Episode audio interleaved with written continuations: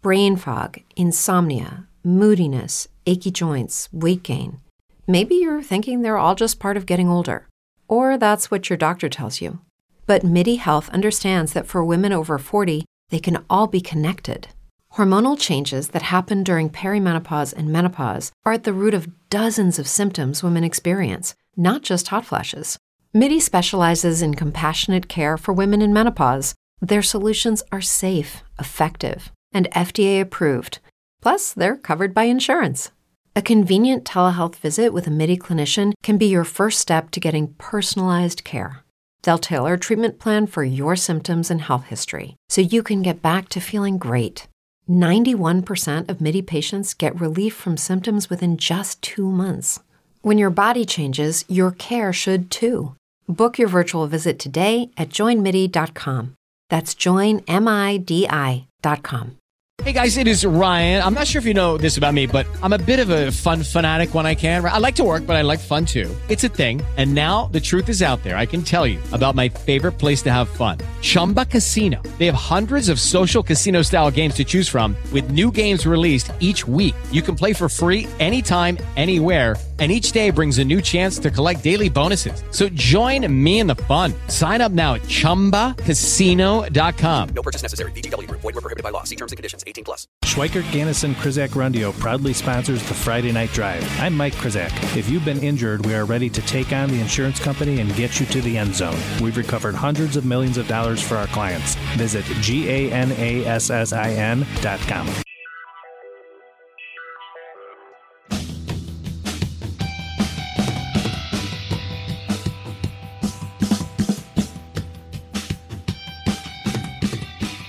Welcome back to the Friday Night Drive podcast. We have three weeks now in the books for the high school football season, and it's really my favorite time of year. Uh, high school football in full swing, college football on Saturday, and then just this past weekend we got our first full weekend of NFL action. It's a great time, plus all the postseason stuff uh, for for baseball going on right now. I love it this time of year. I am Kyle Neighbors, and with me once again is Steve Soucie. You can find me on Twitter at Kyle Neighbors. You can find Seuss on Twitter at the Seuss, and of course, you can find all of our content at FridayNightDrive.com. Follow us on Twitter at FN Drive on Facebook and Instagram. You can find us on Friday Night Drive. And Seuss, just as I was saying, all the football, all the great, great pennant races in, in baseball, though not so many great pennant races this year. Um, but you know, it's it's it's a wonderful time of year, man. Yeah, if, if you're a sports fan and can't find something to enjoy right now, you're yeah, I mean, I guess you're probably not really a sports fan. My goodness, it's just there's so much stuff that I you got to keep your head on a swivel. Yeah, you know, I was I didn't make it to sleep until about 3:30 uh, Saturday morning after getting all the stuff on Friday Night Drive. Was back up, watch football all day, pretty much on, on Saturday while working and then a full day NFL, and then uh, you know the Bears kick it off uh, last night on Sunday Night Football. Uh, Sean Hammond, who uh, used to uh, you know do a lot of high school work for Friday Night Drive, now is our Bears beat writer, was out in LA. Uh, do you watch any of that game? I did watch a fair amount of it. I was watching it a little b- behind time because I actually had taped it because I was on something else for a little while. And the fun thing to do if you're not really all that invested in the Bears is just watch Twitter explode, and then you know what happens before you see it, and it just makes it it, it, it just kind of you know allows you to prepare a little bit better for the nonsense. Yeah, I mean, we're gonna, of course, we're gonna spend most of the time talking about, uh, you know, high school football. But I just had a, I, I can't bring up, and I can't wait until Friday morning when Sean Hub Arkush and I do our, our live stream for the Bears. I can't wait until then uh, the the the uh, the first touchdown, the Van Jefferson touchdown, where he caught the ball, went to the ground, and then got up and ran into the end zone with Eddie Jackson and Tashaun Gipson not touching him. And then Matt Nagy did his his his uh, you know his post mortem this morning uh, at Halas Hall and said that well they just need to be more aggressive uh, in, in, in touching him. I I've, I've been laughing for hours uh, since that explanation. Yeah, I I laughed at someone had screenshotted him prone on the ground and uh, and the, just the caption just read, "This play went for a touchdown," and it was just like, and it was it was obvious that it was just complete nonsense. But uh, it's one of those things that like you get the the differences in the rules. I don't think the Bears secondary believed that they were trapped in a high school game at the time, and he was already down. Uh, just not really a not really a, a, a great uh, execution on that particular sequence. Yeah, if you're a Bears fan, I I feel for you. It's probably going to be a long season. It looks like. Uh, not that I'm surprised by that. I mean, I I think I picked them to win six games this year in our preseason talk. Um, but you know, uh, like I said, uh, if you're interested in Bears, we got a ton of great content. Uh, if you go to shawlocal.com backslash Bears, uh, you'll find all of our content from Sean Hammond and, and Hub Arkush on a daily basis. But with that, we're going to go ahead and get into the week three uh week three review, which is what we are here to do on Monday afternoon. And a lot of good games to talk about. I'm going to just dive in, Susan. And one of the more notable ones uh, was Wheaton St. Francis after losing their their week three opponent to COVID. Uh, prospect also was looking for an opponent. Wheaton St. Francis went ahead and said, you know what? Yeah, we're a 4A school, but we don't mind challenging ourselves. Uh, they went on, took on prospect, and came away with a 34 27 win. I'm not going to say the quarterback's name because I mean, it's, it's, you know what? I, I come from a family, my wife's side of the family is all Polish. I have trouble doing their name, but I'm able to figure most of them out. I can't even get close to figuring this name out, so I'm not going to. Uh, it's a, a, sophomore quarterback for for Wheaton St. Francis. Really seems to be coming into his own. Um, you know, after graduating Tommy Rittenhouse, to see uh, the Spartans come in with another outstanding young quarterback, um, the Spartans are in really good shape. Well, I, a couple of years ago, I was at uh, I was at a, a, seven on seven tournament, and uh, Bob McMillen came up and introduced himself to me. We'd met before, but it's just one of those things where he just uh, wasn't sure if, if I knew who he was. I did, and we got into a conversation about not only what was upcoming for St. Francis with Tommy Rittenhouse under center, but he had mentioned that they, when he, when he was gone and when the core of this current group was gone, they believed that they had some kids in the pipeline that were going to be able to uh, kind of keep this thing going for a while. And it looks like that uh, that conversation was pretty prophetic because they are uh, they are definitely playing good football, and that is a that is a really nice win. Like you said, St. Francis stepping up from 4A going up into the 7A ranks against a pretty darn good program, coming away with that win uh, says a lot for them. Uh, also, also, you know, puts them. I, I think if they weren't already, it, it, you at least have to include them in that conversation for people that you expect to make a pretty good run in 4A. Yeah, I mean, we talked about it um, all spring that if there had been a postseason, uh, how incredibly stacked the 4A North bracket was going to be. Um, while some of the team, I mean, some of the components on those top teams have changed, like uh, you know, like we just said with Wheaton St. Francis, Richmond Burton had you know a, a, bit of a different look this year. Really looks like the same contenders, but um, you know, we Wheaton St. Francis lost to a very good Lake Forest team. They challenged themselves in week one. They went down.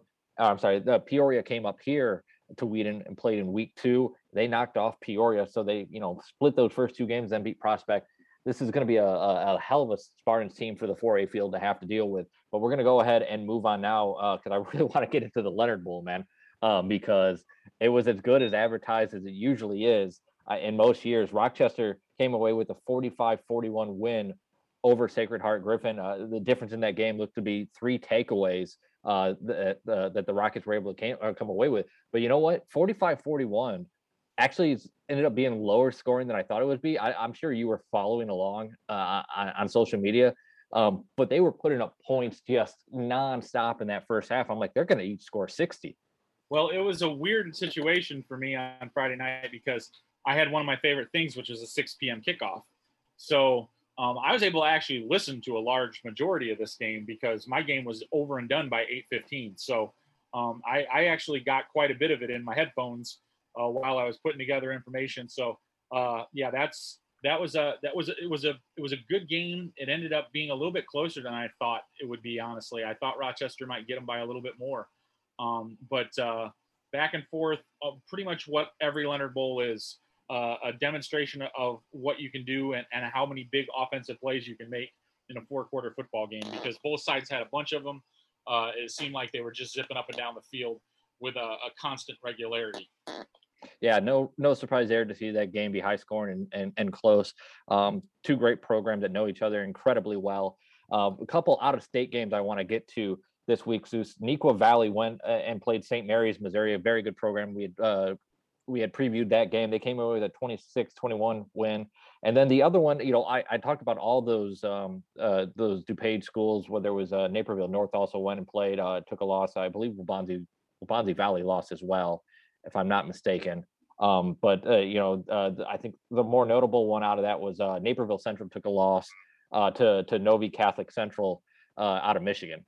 Yeah, I didn't know a whole heck a lot about them heading into the week. I kind of it got the feel just from kind of looking at some rankings and, and where they were at that that Naperville Central would be okay in that one. Um, but it looks like maybe there's a little bit more depth in that area than I gave it credit for because uh, there's there's a you know when when Naperville Central makes trips like that, you know they're probably going to be playing a pretty quality opponent. Uh, it, it, surprised me a little bit though that they weren't able to come out of there with a victory uh, in that sense. Yeah, um, you know, the other game that I wanted to get to that was out of state, I did not have a chance to see anything from East St. Louis, uh, St. John Bosco, uh, a very, very, very talented team out of California. I believe it was ranked third in the country on Max Preps, right, Seuss? Uh, it, it, ended up being 42 26. Was it that close? I mean, to me, a 16 point loss for East St. Louis, I mean, as incredible as East St. Louis is, um, is actually pretty good considering the, the, the type of talent they were facing, or did they get that close at the end? You know? I found a YouTube feed of that, and when I got there, it was uh, 35 to seven in favor of St. John Bosco. Um, and to my understanding, what got what St. John just kind of punched him in the mouth early on. Uh, but East St. Louis, while I was watching, missed a couple of opportunities in the red zone where it looked like they had an opportunity to trim it down a little bit more. Played much better in the second half um, and, and, made a lot more plays. I don't. I'm. I'm not. They looked like the faster, more athletic team. Um, but when when St. John's Bosco blocks, they have a massive offensive line. And Miles McVay actually blends in, and if you know who that is, um, the fact that he blends in in a situation it doesn't happen very often.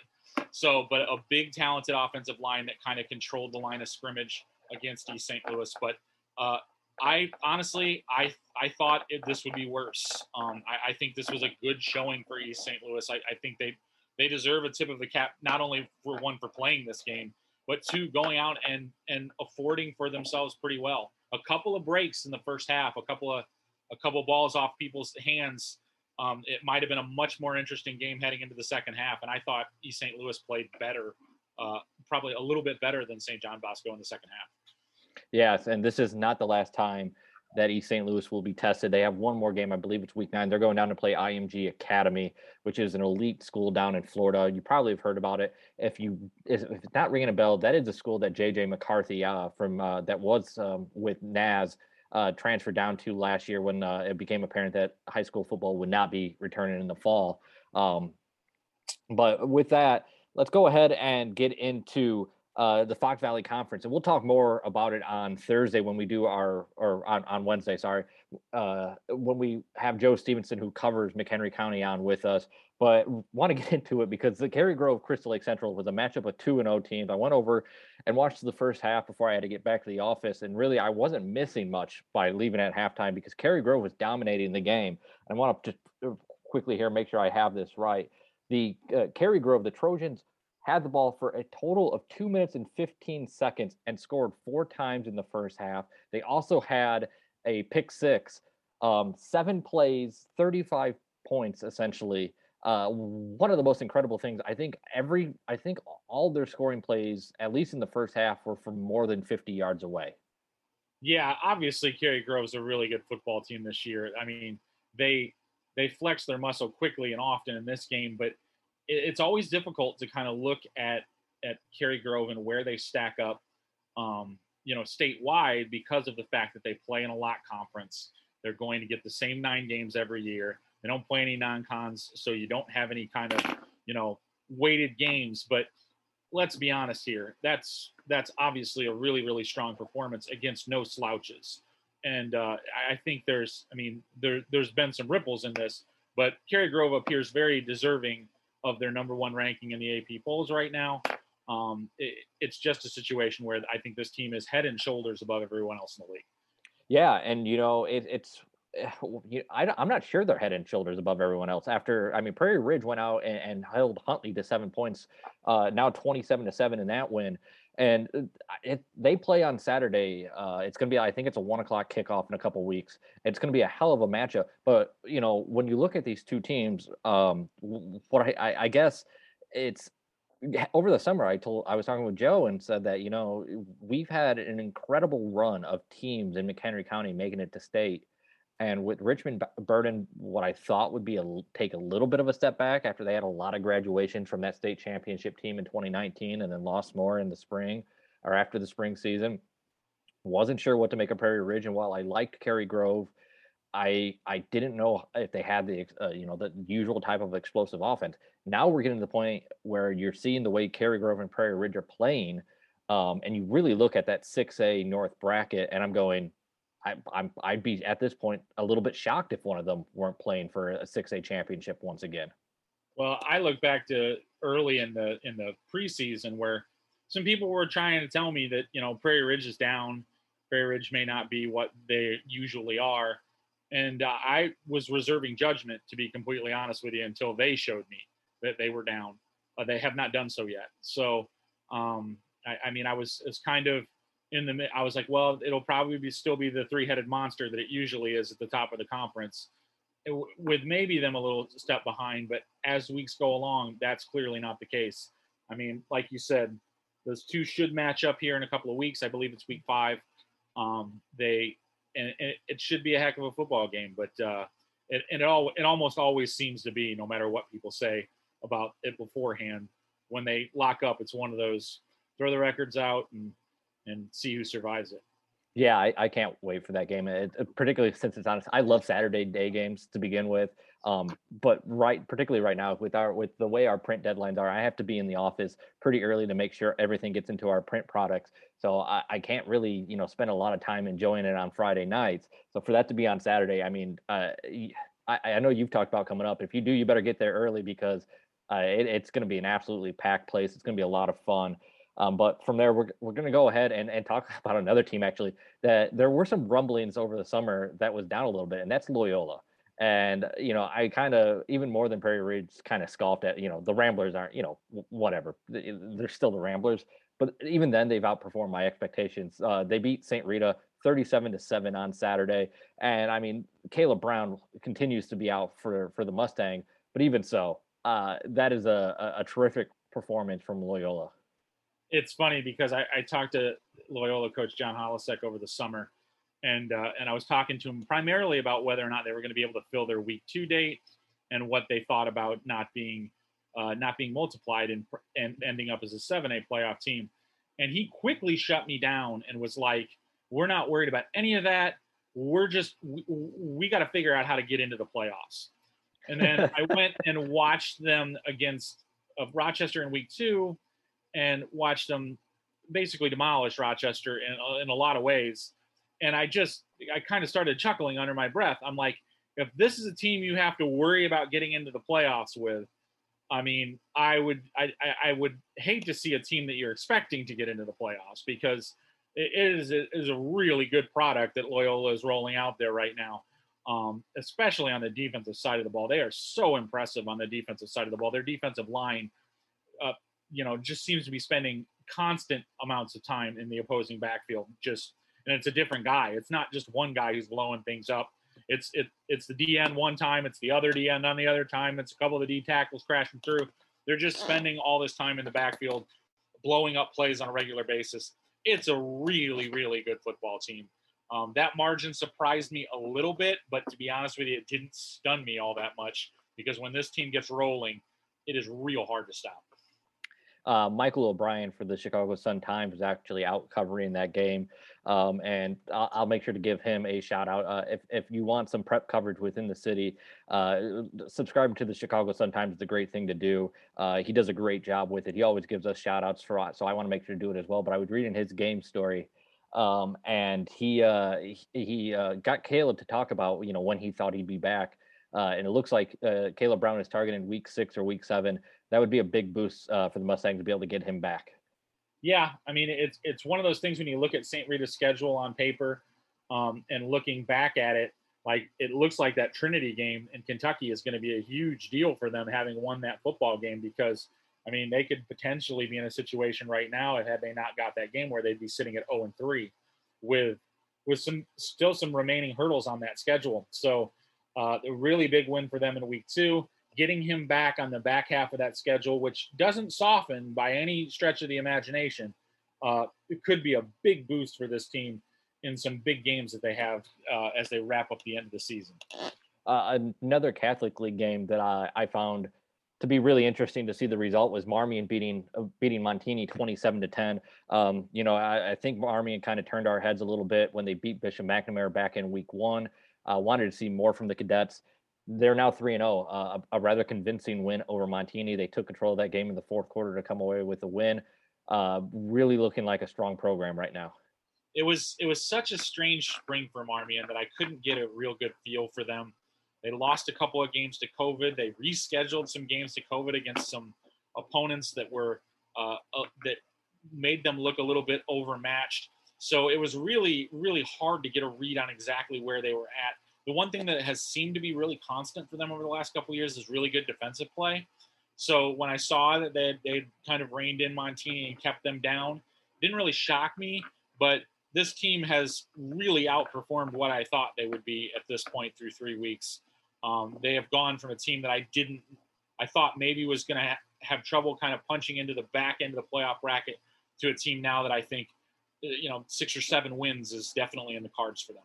Yeah, they're in really good shape. Uh, on the other side, though, Montini falls to one and two. That win against Sterling looking really big right now because the, the, the back half of the schedule gets really difficult for the Broncos. Um, you know, they go weeks week six through nine here. Providence, Marist, Naz, and Joliet Catholic to close it out. All going to be tough games to win. Not saying they can't do it, but it is going to be tough. Um, so this this week four game um, against St. Lawrence, this this is pretty much a must win game to me, and in, in my book. Yeah, it it is in a lot of ways. I mean, the one ripple effect of playing a schedule this good, if this is going to be the year uh, that four win at large teams get into the playoffs. That's you true. Wanna, you want to be in Montini's shoes right now because that's a 50 point schedule right there. And when I talk about 50 point schedules, there aren't a lot of them that are going around. So uh, Montini should be in good shape if they can get to four because I, I stand by my conviction we're going to have some four win at large teams, and Montini will be very high on that list if they find themselves in that situation.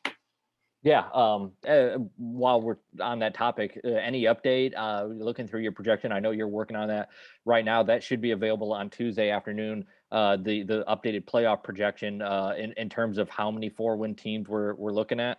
It dropped to nine this week. Um, it's essentially done. I'll be sending it to you after this podcast, by the way. Um, but it's it's uh, it's just a situation where we're kind of getting some feeler outs and figuring it out. But right now, it looks like I, I genuinely believe we're going to end up with a number somewhere around this, especially if we keep getting the steady stream of forfeits uh, that play into this equation, which mean there are less points being passed around, there are less wins being passed around.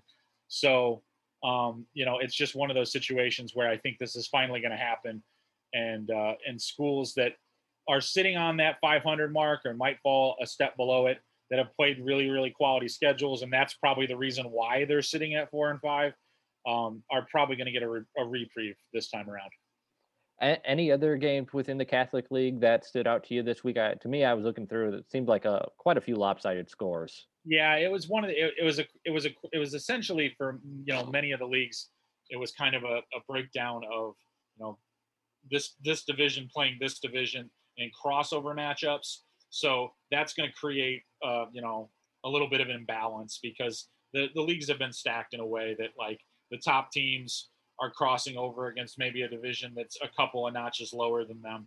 So yeah, it didn't really surprise me that there were some, so I guess, some chasms between the two two teams in a lot of the games. The one, the the other, the game that kind of surprised me out of those matchups, though, I was really surprised with Providence's win over Fenwick. Um, that was a game that came right down to the wire. Uh, Providence continues to surprise me. I I think I may have misjudged that club because uh, a lot of really talented players graduated from that program. Asked a lot of people to step up and fill roles, but Braden Garrigan um, is doing a really nice job for them on both sides of the football. and uh, stepped up against a Fenwick team that has a load of Division One caliber players, several of which have already signed those offers. Uh, it was a game that on paper looked like Fenwick should probably win it pretty comfortably, but now Providence finds itself at two and one heading into a game with Joliet Catholic. That uh, that I mean, obviously they're a huge underdog in this game, but they're going into it with a lot more confidence uh, based on the fact that they've played very competitively in the first three games. More for your trade, the lowest price, rebates, down payment assistance, and more. At McHugh Chevy in St. Charles, we load heavy savings into every vehicle we sell. I'm Tobin Oberhauser, General Manager with this promise. Come see us today, and you'll save heavy with McHugh Chevy. Shop McHughChevy.com. Moving on, I want to tackle the Grayslake Central Grayslake North game. Grayslake Central came away with a 28 25 win. Um, Central is now 3 and 0, kind of a surprising 3 and 0 in my book. Uh, it's their first win over North in in six years, but just going back, as I said, surprising. Um, I, I, you know, when I I knew that there was going to be a, a, new team on the rise in the Northern Lake County Conference. Antioch lost a lot, including the Kaliakmanis brothers, who are now at Minnesota. But I kind of thought it was going to be Grayslake North. They went four and two in the spring. Uh, had a, a, really good sophomore quarterback, uh, Jacob Donahue. They had a lot back on offense around him, and they're off to an 0 and 3 start now after the loss to Central. Um, and so Mike Maloney, Coach Mike Maloney, has the uh, Rams playing really well. Um, and now we're going to get into a week four matchup here uh, with Wauconda. And, uh, you know, you, you, don't think of Grayslake Central and Wauconda is, a game to watch, but here they are at, 3 and 0 and both playing well. Well, you know, when I'm doing projections and, and doing a lot of the things, especially early in the season, you I, I have to hinge a lot on past pedigree and things like that until I get some data to kind of look at it. And you can see the surprise teams if you go back and you look at my initial projections against where they are now. And one of the wildest swings uh, from start to now is is Grayslake Central. Um, the evaluation, the information that we have so far is showing that this team uh, is definitely outperforming what its past protocols have been. Uh, it's definitely a team that uh, has put itself right in the, the thick of things. And now it's instead of me going, I don't know how they're going to get to five. It's me going, well, where do they fit in this bracket? Because it's they're going to get to five. Yeah, and, and another conference up in Lake County that we've talked about a lot is uh, the Northern Suburban Conference, um, and we just have been kind of trying to to figure it out. Well, who kind of falls into place after Warren, um, which Warren bounced back easily after its week two loss to Maine South. But uh, you know, going down the card, uh, we talked about both of these games on our preview, uh, week three preview uh, Libertyville became or came away with a 2018 or 28 to 19 win over Lake Zurich. Lake Forest had no trouble at all, um, beating Stevenson 42-17.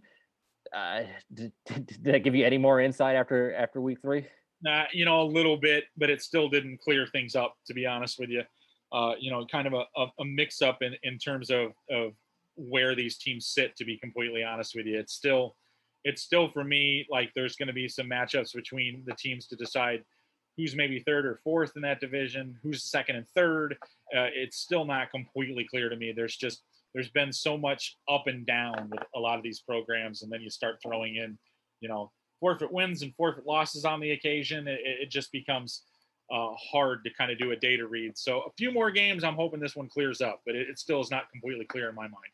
Yeah, I think Warren, as we've talked about, is, is the class of the conference. It's I I think it's clear enough to I feel comfortable saying Lake Forest and Libertyville are the second and third best teams. I just don't know which order yet. So um, yeah. yeah. So looking forward to when those two teams meet. Um, moving on, uh, one of the I, I guess uh, maybe not surprising. The, the, margin was surprising to me though. Palatine, uh, after a bit of a rough start to the season, uh, despite pretty high expectations, really righted the ship uh, in week three. Uh, blew out Evanston 43 to zero. Evanston is a program that's been pretty, pretty solid, pretty consistent over the last decade. I was surprised to see that that margin. Yeah, I mean, I I'm getting kind of confused in, in, a couple of ways with like what's going on with a few of those those uh, central suburban teams right now. I'm not really sure what to make of a lot of those teams behind Maine South. Um, so that was one thing, but uh, still a, a, good sign for them because they they really kind of needed to pick this up because their division is stacked. They they have no room for error. Uh, so they really kind of needed to get a momentum win, and I think this might be the one that they needed. Yeah, absolutely. Um, elsewhere in the uh, suburbs over the weekend, we had South Elgin uh, beat Glenbard South in a battle of undefeated teams at 2 0, 2 0. It was 35 7. Uh, the Storm, uh, you know, uh, Dragan Teonic has, has run a really solid program over there at South Elgin. Um, it just, you know, I, I knew they had a good core coming back. I think this this might be one of the better teams, if not the best teams he's had over there. I, you know, this is a team that usually is running the table uh, during the regular season and, and can win a playoff game or two. I'm starting to wonder, based on what they have back, though, if this is a team that can maybe make a little bit more noise in the postseason. It, it's just so difficult to get a read on them because we were talking about lot conferences before. Yeah. And I don't I don't mean to cast aspersions on anybody in that upstate eight, but South Elgin has a really hard time getting tested to the level that they need to be tested when they go into the 8A playoffs. They're going to go in with a really high seed. I find it highly unlikely that they'll lose a game in league play. Um, but they all, more times than not, they will go into the 8A playoffs with a really high seed, and they'll be considered an underdog to a 27 seed because of the fact that the schedule uh, leaves so much to be desired in terms of of programs that are really showing how good South Elgin is um, it, it's just kind of a tricky situation to be in because uh, you, you got to like going through the season in the way that they do, gaining a lot of confidence and believing they get things done. But boy, I, I really wish there was at least one team in that league that could push push the envelope a little bit on them, so they were a little bit better prepared for for the beast that is the 8A playoffs. Yeah, that's understandable. Uh, like I said, the only reason I I'm kind of changing my tune a little bit It's just the fact that they had so much coming back you like veteran squads going in the playoffs, but you are right. It's hard to get a, an accurate read on the Storm with the lock conference, uh, and you know, um, but and the eight A eight A playoffs is is a real slog. Um, but you know, moving down all the way down into Class three A, uh, well, three A and four A, I guess here, you had uh, Wilmington and Coal City, uh, bitter rivals. We talked about in the preview podcast that there weren't going to be a lot of score or a lot of points scored in the game. It ended up being 10-7 Wilmington. I mean, just, I mean, that's what you expect, right, man? Well, it was funny because, like I mentioned before, I was at a six o'clock kickoff game that got done pretty fast, and I'm like, you know what? Coal City won't. Coal City's kind of on my way home. I'm going to see if I can swing by there and catch the fourth quarter. And I got in my car and checked some things, and then I found out uh, about a block after I had left the stadium that game was already over. So that game started an hour later, and it essentially got done in about an hour and a half. So um, that's pretty much what you've come to expect from Coal City Wilmington. I've seen that game probably 20 times in my life, and I've come to to know and expect what the blueprint of that game is. And it usually starts with a D and ends with an F E N C E. I mean, that's uh, that's pretty much what they do in that game, uh, and that was definitely no different there. Just a real real defensive slog between those two programs. Um, and now you kind of look ahead to what both of them have left, and it, it, it, almost seems like kind of a letdown. This this this is too early in the season for Wilmington and Coal City to be playing. Yeah, we need uh, that about week eight, right?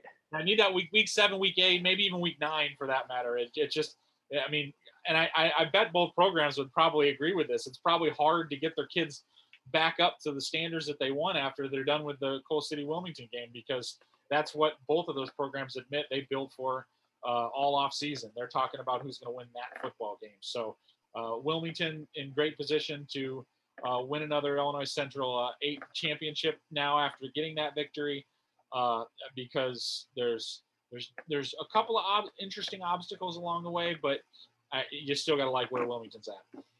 Yeah, one other final score that we want to talk about in the small school realm uh, that was St. Teresa beating uh, Central A&M 34-0. Uh, I was a bit bit uh, taken back by the uh, the margin in this one as well. Yeah, me too. I mean, it was it's one of those things. St. Teresa's been really, really good out of the box. Have played some larger programs. Open the season with you know a 4A opponent, a pretty solid 4A opponent. Um, put up a huge score against them. Put up another huge score in week two. I figured it was probably going to slow down a little bit here um, in, in, week three against a really quality opponent, a team I, I, think still probably belongs in the top five of Class 1A, despite getting beat as badly as they did by St. Teresa. Uh, just obviously a really good program in St. Teresa that has whatever it is they're doing down there. They have a blueprint for it. It's working exceptionally well, and th- this team just seems to churn out huge, huge scores. And just, I just sit here and wait every year. We didn't get it last year. It seems like every year in 2A, we get that St. Teresa Maroa Forsyth game in the postseason. That's always a fascinating one. They're really, really close together. The only time that they're going to meet because Maroa is in a lot conference is is in the playoffs uh, and it looks like we're heading towards another collision course of that nature again with both of those two programs off to such great starts. Yeah, that's always a, a good postseason matchup to see come across. Um, I just noticed that I skipped over one thing on my list. I think I want to talk about that was the DuKane County or the DuKane Conference. Um, and it's a good way to end it so I can give a plug to, to Josh and Jake before we go. But first off, uh, just run through the score. We've talked about how incredibly difficult this conference is going to be to predict. It's so good from top to bottom.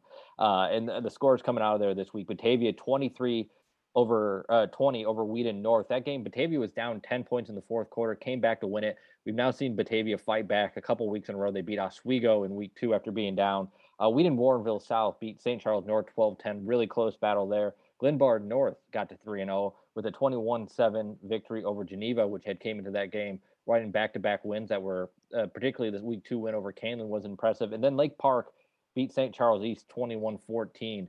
Um, another good showing from the DuKane uh, DuKane Conference. I'm not a very handy guy, so I, I kind of want to get somebody that I know to do this for me.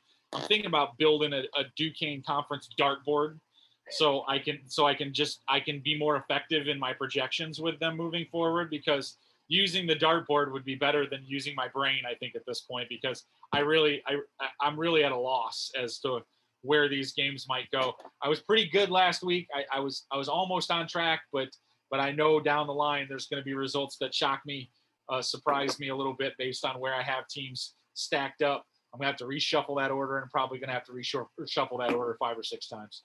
Yeah, and as I said, uh, make sure to check in uh, a little later in the week when Josh uh, Josh Welge and Jake Bartleson uh, step in to uh, really go through their neck of the woods, the Kane or Kane County, DuPage County, Western Cook County, Kendall County. They'll wrap up what they saw in week three. They'll preview week four. that'll be a great prod, a podcast to get you ready for the weekend. And then, of course, later in the week, uh, Seuss and I will be back for our week week four preview. but with that, Seuss, you got any final words for us? No, I just think it, it's shocking to think about. We're one third of the way through the regular season now. We're moving into the middle portion of the high school football season. It seems like we just started here. So, uh, yeah, it just it goes so fast. And uh, just uh, take a moment and, and, and breathe it all in because uh, it, it, it's been tremendous so far, and I can only imagine it's going to get better. Yeah, absolutely. Um, with that, we're going to go ahead and wrap it up for this edition of the Friday Night Drive podcast. Stick with us all week long. We've got a, t- a ton of content coming your way. Like I said, Seuss's projections. We got our power rank that'll be up soon. We got all of our week pre- week four preview content coming your way. Uh, you can find that all at Friday Night Drive. And once again, you can follow us on Twitter at FN Drive and find us on Facebook and Instagram at Friday Night Drive. Just search for that. Um, for now, we're going to go ahead and sign off. Uh, for Steve Soucie, I am Kyle Neighbors, and we will talk to you later this week. Schweikert, Ganassin, Krizak, Rundio proudly sponsors the Friday Night Drive. I'm Mike Krizak. If you've been injured, we are ready to take on the insurance company and get you to the end zone. We've recovered hundreds of millions of dollars for our clients. Visit G-A-N-A-S-S-I-N.com. Brain fog, insomnia, moodiness, achy joints, weight gain.